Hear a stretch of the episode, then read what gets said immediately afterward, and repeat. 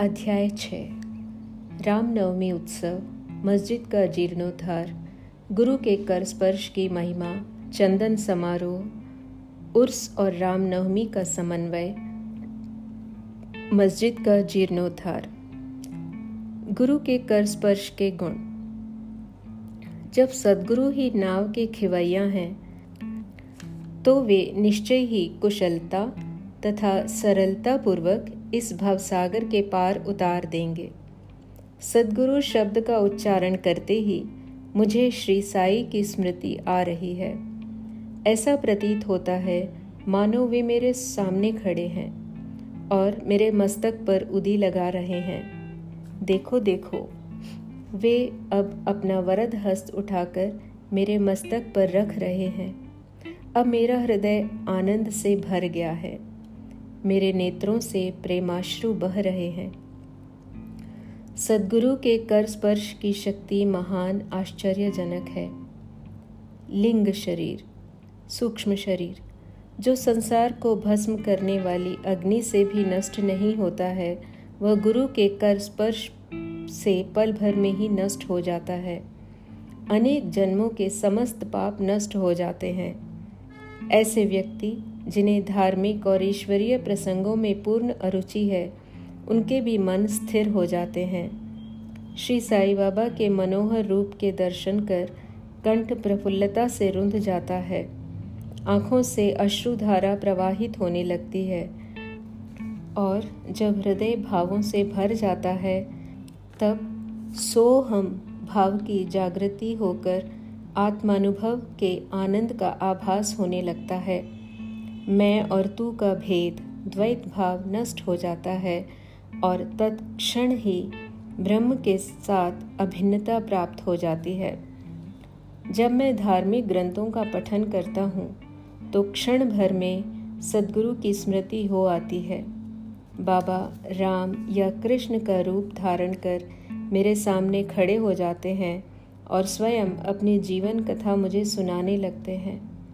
अर्थात जब मैं भागवत का श्रवण करता हूँ तब बाबा श्री कृष्ण का स्वरूप धारण कर लेते हैं और तब मुझे ऐसा प्रतीत होने लगता है कि वे भागवत या भक्तों के कल्याणार्थ उद्धव गीता सुना रहे हैं जब कभी मैं किसी से वार्तालाप किया करता हूँ तो मैं बाबा की कथाओं को ध्यान में लाता हूँ, जिससे उनका उपयुक्त अर्थ समझाने में सफल हो सकूँ। तब एक शब्द या वाक्य की रचना भी नहीं कर पाता हूँ। परंतु जब वे स्वयं कृपा कर मुझसे लिखवाने लगते हैं, तब फिर उसका कोई अंत नहीं होता। जब भक्तों में अहंकार की वृद्धि होने लगती है तो वे शक्ति प्रदान कर उसे अहंकार शून्य बनाकर अंतिम ध्येय की प्राप्ति करा देते हैं, तथा उसे संतुष्ट कर अक्षय सुख का अधिकारी बना देते हैं। जो बाबा को नमन कर अनन्य भाव से उनकी शरण में जाता है, उसे फिर कोई साधना करने की आवश्यकता नहीं है। धर्म, अर्थ, काम और मोक्ष उसे सहज ही प्राप्त होते हैं। ईश्वर के पास पहुँचने के चार मार्ग हैं, कर्म, ज्ञान, योग और भक्ति। इन सब में भक्ति मार्ग सबसे अधिक कंटका किरण गड्ढों और खाइयों से परिपूर्ण है। परंतु यदि सदगुरु पर विश्वास कर गड्ढों और खाइयों से बचते और पदानुक्रमण करते हुए सीधे अग्रसर होते जाओगे तो तुम अपने ध्येय अर्थात ईश्वर तक आसानी से पहुँच जाओगे। श्री साई बाबा ने निश्चयात्मक स्वर में कहा है कि स्वयं ब्रह्म उनकी विश्व को उत्पत्ति, रक्षण और लय करने आदि की भिन्न भिन्न शक्तियों के पृथकत्व में भी एकत्व है। इसे ही ग्रंथकारों ने दर्शाया है। भक्तों के कल्याणार्थ श्री साई बाबा ने स्वयं जिन वचनों से आश्वासन दिया था, उनको नीचे उद्धृत किया जाता है। मेरे भक्तों के घर, अन्न तथा वस्त्रों का कभी अभाव नहीं होगा। यह मेरा वैशिष्ट्य है कि जो भक्त मेरी शरण में आ जाते हैं और अंतकरण से मेरे उपासक हैं, उनके कल्याणार्थ मैं सदैव चिंतित रहता हूँ। कृष्ण भगवान ने भी गीता में यही समझाया है, इसलिए भोजन तथा वस्त्र के लिए अधिक चिंता न करो। यदि कुछ मांगने की अभिलाषा है तो ईश्वर को ही मांगो। सांसारिक मान व उपाधियाँ त्याग कर ईश कृपा तथा अभयदान प्राप्त करो। और उन्हीं के द्वारा सम्मानित हो। सांसारिक साधनों से कुपथगामी मत बनो। अपने इष्ट को दृढ़ता से पकड़े रहो। समस्त इंद्रियों और मन को ईश्वर चिंतन में प्रवृत्त रखो। किसी पदार्थ से आकर्षित न हो। सदैव मेरे स्मरण में मन को लगाए रखो, ताकि वह देह, संपत्ति व ऐश्वर्य की ओर प्रवृत्त न हो। तब चित्त स्थिर, शांत व निर्भय हो जाएगा। इस प्रकार की मन स्थिति प्राप्त होना इस बात का प्रतीक है कि वह सुसंगति में है। यदि चित्त की चंचलता नष्ट न हुई तो उसे एकाग्र नहीं किया जा सकता। बाबा के उपर्युक्त शब्दों को उद्धृत कर ग्रंथकार शिरडी के रामनवमी उत्सव का वर्णन करता है।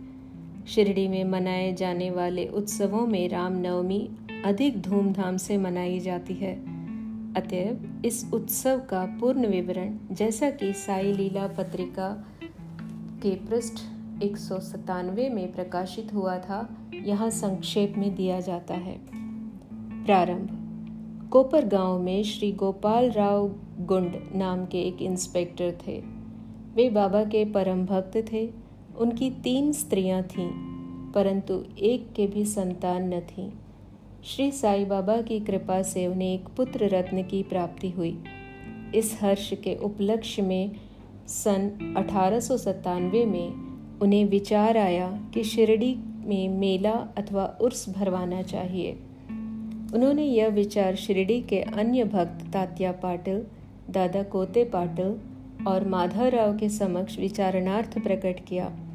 उन सभी को यह विचार अत्यंत रुचिकर प्राप्त हुआ तथा उन्हें बाबा की भी स्वीकृति और आश्वासन प्राप्त हो गया। उर्स भरने के लिए सरकारी आज्ञा आवश्यक थी, इसलिए एक प्रार्थना पत्र कलेक्टर के पास भेजा गया, परंतु ग्राम कुलकर्णी के आपत्ति उठाने के कारण स्वीकृति प्राप्त न हो सकी। परंतु बाबा का आश्वासन तो प्राप्त हो ही चुका था। अतः पुनः प्रयत्न करने पर स्वीकृति प्राप्त हो गई। बाबा की अनुमति से रामनवमी के दिन उर्स भरना निश्चित हुआ। ऐसा प्रतीत होता है कि कुछ निष्कर्ष ध्यान में रखकर ही उन्होंने ऐसी आज्ञा दी, अर्थात उर्स व रामनवमी के उत्सवों का एकीकरण तथा हिंदू मुस्लिम एकता जो भविष्य की घटनाओं से ही स्पष्ट है कि यह ध्येय पूर्ण सफल हुआ। प्रथम बाधा तो किसी प्रकार हल हुई। अब द्वितीय कठिनाई जल के अभाव की उपस्थित हुई। शिरडी तो एक छोटा सा ग्राम था और पूर्व काल से ही वहाँ जल का अभाव बना रहता था। गाँव में केवल दो कुएँ थे, जिनमें से एक तो प्रायः सूख जाया करता था और दूसरे का पानी खारा था। बाबा ने उसमें फूल डालकर उसके खारे जल को मीठा बना दिया। लेकिन एक कुएँ का जल कितने लोगों को पर्याप्त हो सकता था। इसलिए तात्या पाटिल ने बाहर से जल मंगवाने का प्रबंध किया। लकड़ी व बांसों की कच्ची दुकानें बनाई गईं तथा कुश्तियों का भी आयोजन किया गया। गोपाल राव गुंड के एक मित्र दामू अण्णा कासार अहमदनगर में रहते थे। वे भी संतानहीन होने के कारण दुखी थे। श्री साई बाबा की कृपा से उन्हें भी एक पुत्र रत्न की प्राप्ति हुई थी। श्री गुंड ने उनसे एक ध्वज देने को कहा। एक ध्वज, जागीरदार श्री नाना साहेब निमोणकर ने भी दिया। अब दोनों ध्वज बड़े समारोह के साथ गाँव में से निकाले गए और अंत में उन्हें मस्जिद जैसे बाबा द्वारका माई के नाम से पुकारते थे, उसके कोनों पर फहरा दिया गया। यह कार्यक्रम अब भी पूर्ववत चल रहा है। चंदन समारोह। इस मेले में एक अन्य कार्यक्रम का भी श्री गणेश हुआ, जो चंदनोत्सव के नाम से प्रसिद्ध है। यह कोरहल के एक मुस्लिम भक्त श्री अमीर शक्कर दलाल के मस्तिष्क की सूझ थी। प्राय इस प्रकार का उत्सव सिद्ध मुस्लिम संतों के सम्मान में ही किया जाता है। बहुत सा चंदन घिसकर और बहुत सी चंदन धूप थालियों में भरी जाती है तथा लोबान जलाते हैं और अंत में उन्हें मस्जिद में पहुंचाकर जुलूस समाप्त हो जाता है। थालियों का चंदन और धूप नीम पर और मस्जिद की दीवारों पर डाल दिया जाता है। इस उत्सव का प्रबंध प्रथम तीन वर्षों तक श्री अमीर शक्कर ने किया। और उनके पश्चात उनकी धर्मपत्नी ने किया। इस प्रकार हिंदुओं द्वारा ध्वज व मुसलमानों द्वारा चंदन का जुलूस एक साथ चलने लगा, अभी तक उसी तरह चल रहा है। प्रबंध। रामनवमी का दिन श्री साई बाबा के भक्तों को अत्यंत ही प्रिय और पवित्र है। कार्य करने के लिए बहुत से स्वयं सेवक तैयार हो जाते थे और वे मेले के प्रबंध में सक्रिय भाग लेते थे। बाहर के समस्त कार्यों का भार तात्या पाटिल और भीतर के कार्यों को श्री साई बाबा की एक परम भक्त महिला राधा कृष्ण माई संभालती थी। इस अवसर पर उनका निवास स्थान अतिथियों से परिपूर्ण रहता और उन्हें सब लोगों की आवश्यकताओं का ध्यान रखना पड़ता था। साथ ही वे मेले की समस्त आवश्यक वस्तुओं का प्रबंध भी करती थी। दूसरा कार्य जो वे स्वयं खुशी से किया करती थीं वह था मस्जिद की सफ़ाई करना, चूना पोतना आदि मस्जिद की फर्श तथा दीवारें निरंतर धुनी जलने के कारण काली पड़ गई थीं। जब रात्रि को बाबा चावड़ी में विश्राम करने चले जाते, तब वे यह कार्य कर लिया करती थीं। समस्त वस्तुएँ धुनी सहित बाहर निकालनी पड़ती और वे सफ़ाई व पुताई हो जाने के पश्चात पूर्ववत सजा दी जाती थी बाबा का अत्यंत प्रिय कार्य गरीबों को भोजन कराना भी इस कार्यक्रम का एक अंग था। इस कार्य के लिए वृहद भोज का आयोजन किया जाता था और अनेक प्रकार की मिठाइयाँ बनाई जाती थीं। यह सब कार्य राधा कृष्ण माई के निवास स्थान पर ही होता था। बहुत से धनाढ़ व श्रीमंत भक्त इस कार्य में आर्थिक सहायता पहुंचाते थे। उर्स का रामनवमी के त्योहार में समन्वय। सब कार्यक्रम इसी तरह उत्तम प्रकार से चलता रहा और मेले का महत्व धीरे धीरे बढ़ता ही गया। सन 1911 में एक परिवर्तन हुआ।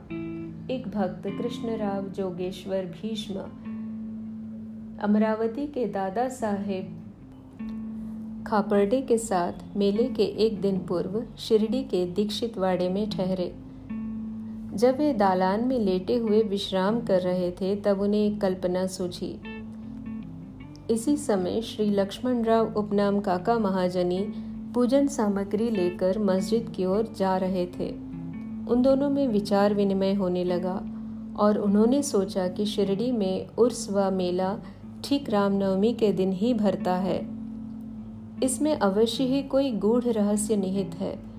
रामनवमी का दिन हिंदुओं को बहुत ही प्रिय है। कितना अच्छा हो यदि रामनवमी उत्सव, अर्थात श्री राम का जन्म दिवस का भी श्री गणेश कर दिया जाए। काका महाजनी को यह विचार रुचकर प्रतीत हुआ।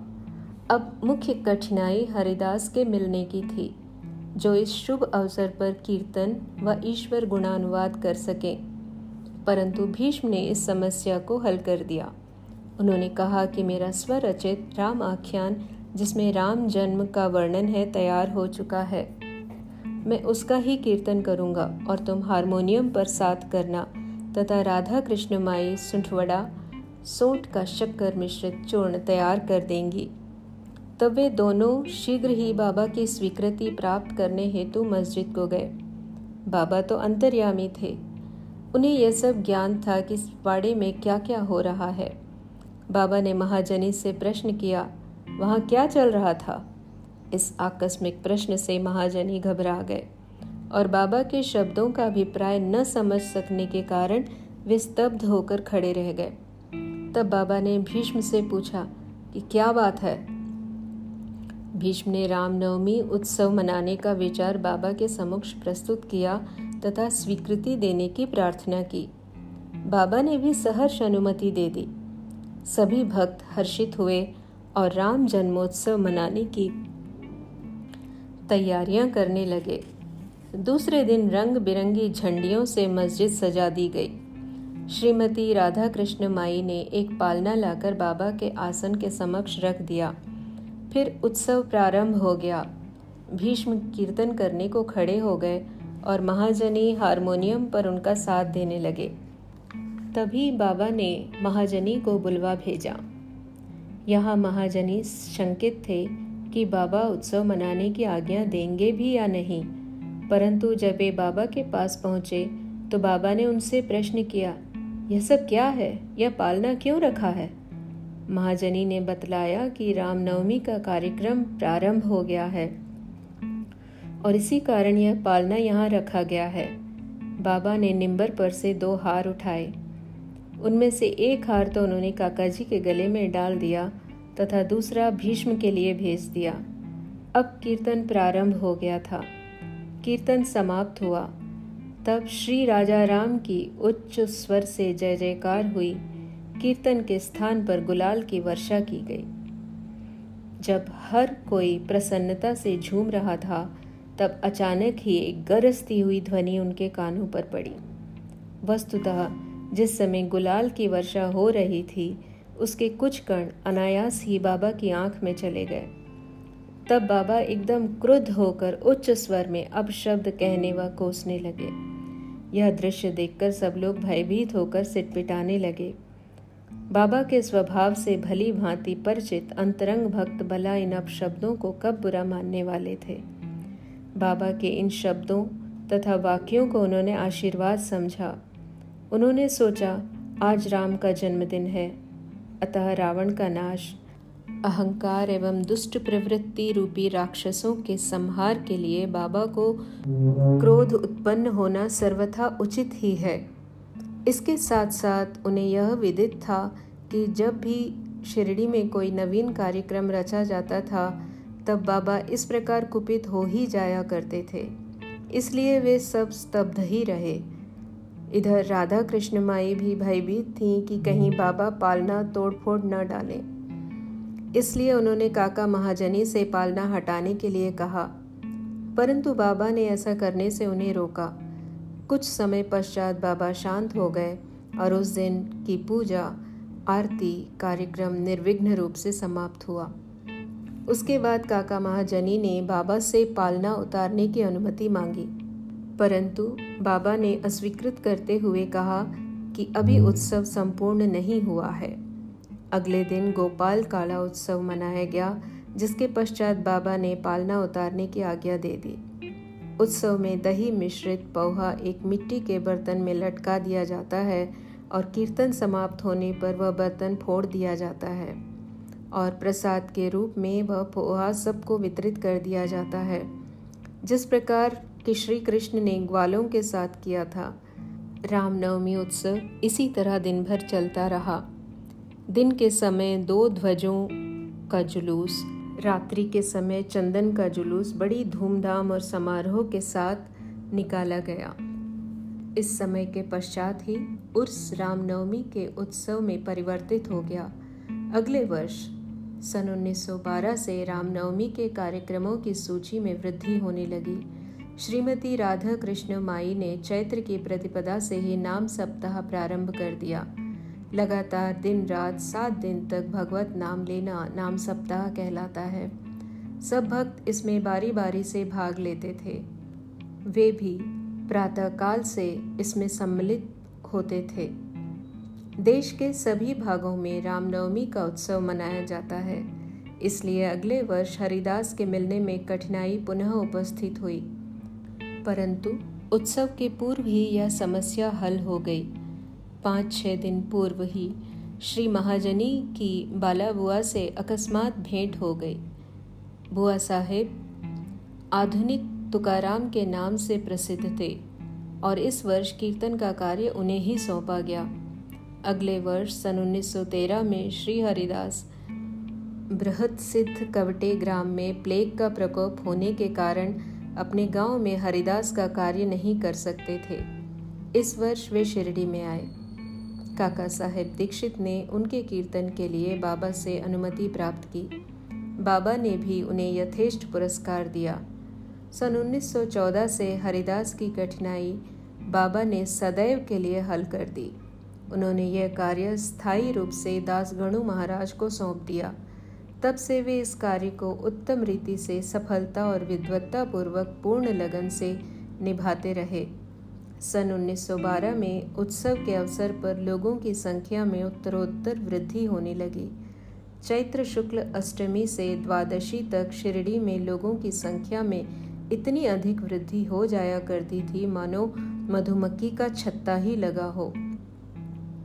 दुकानों की संख्या में वृद्धि हो गई।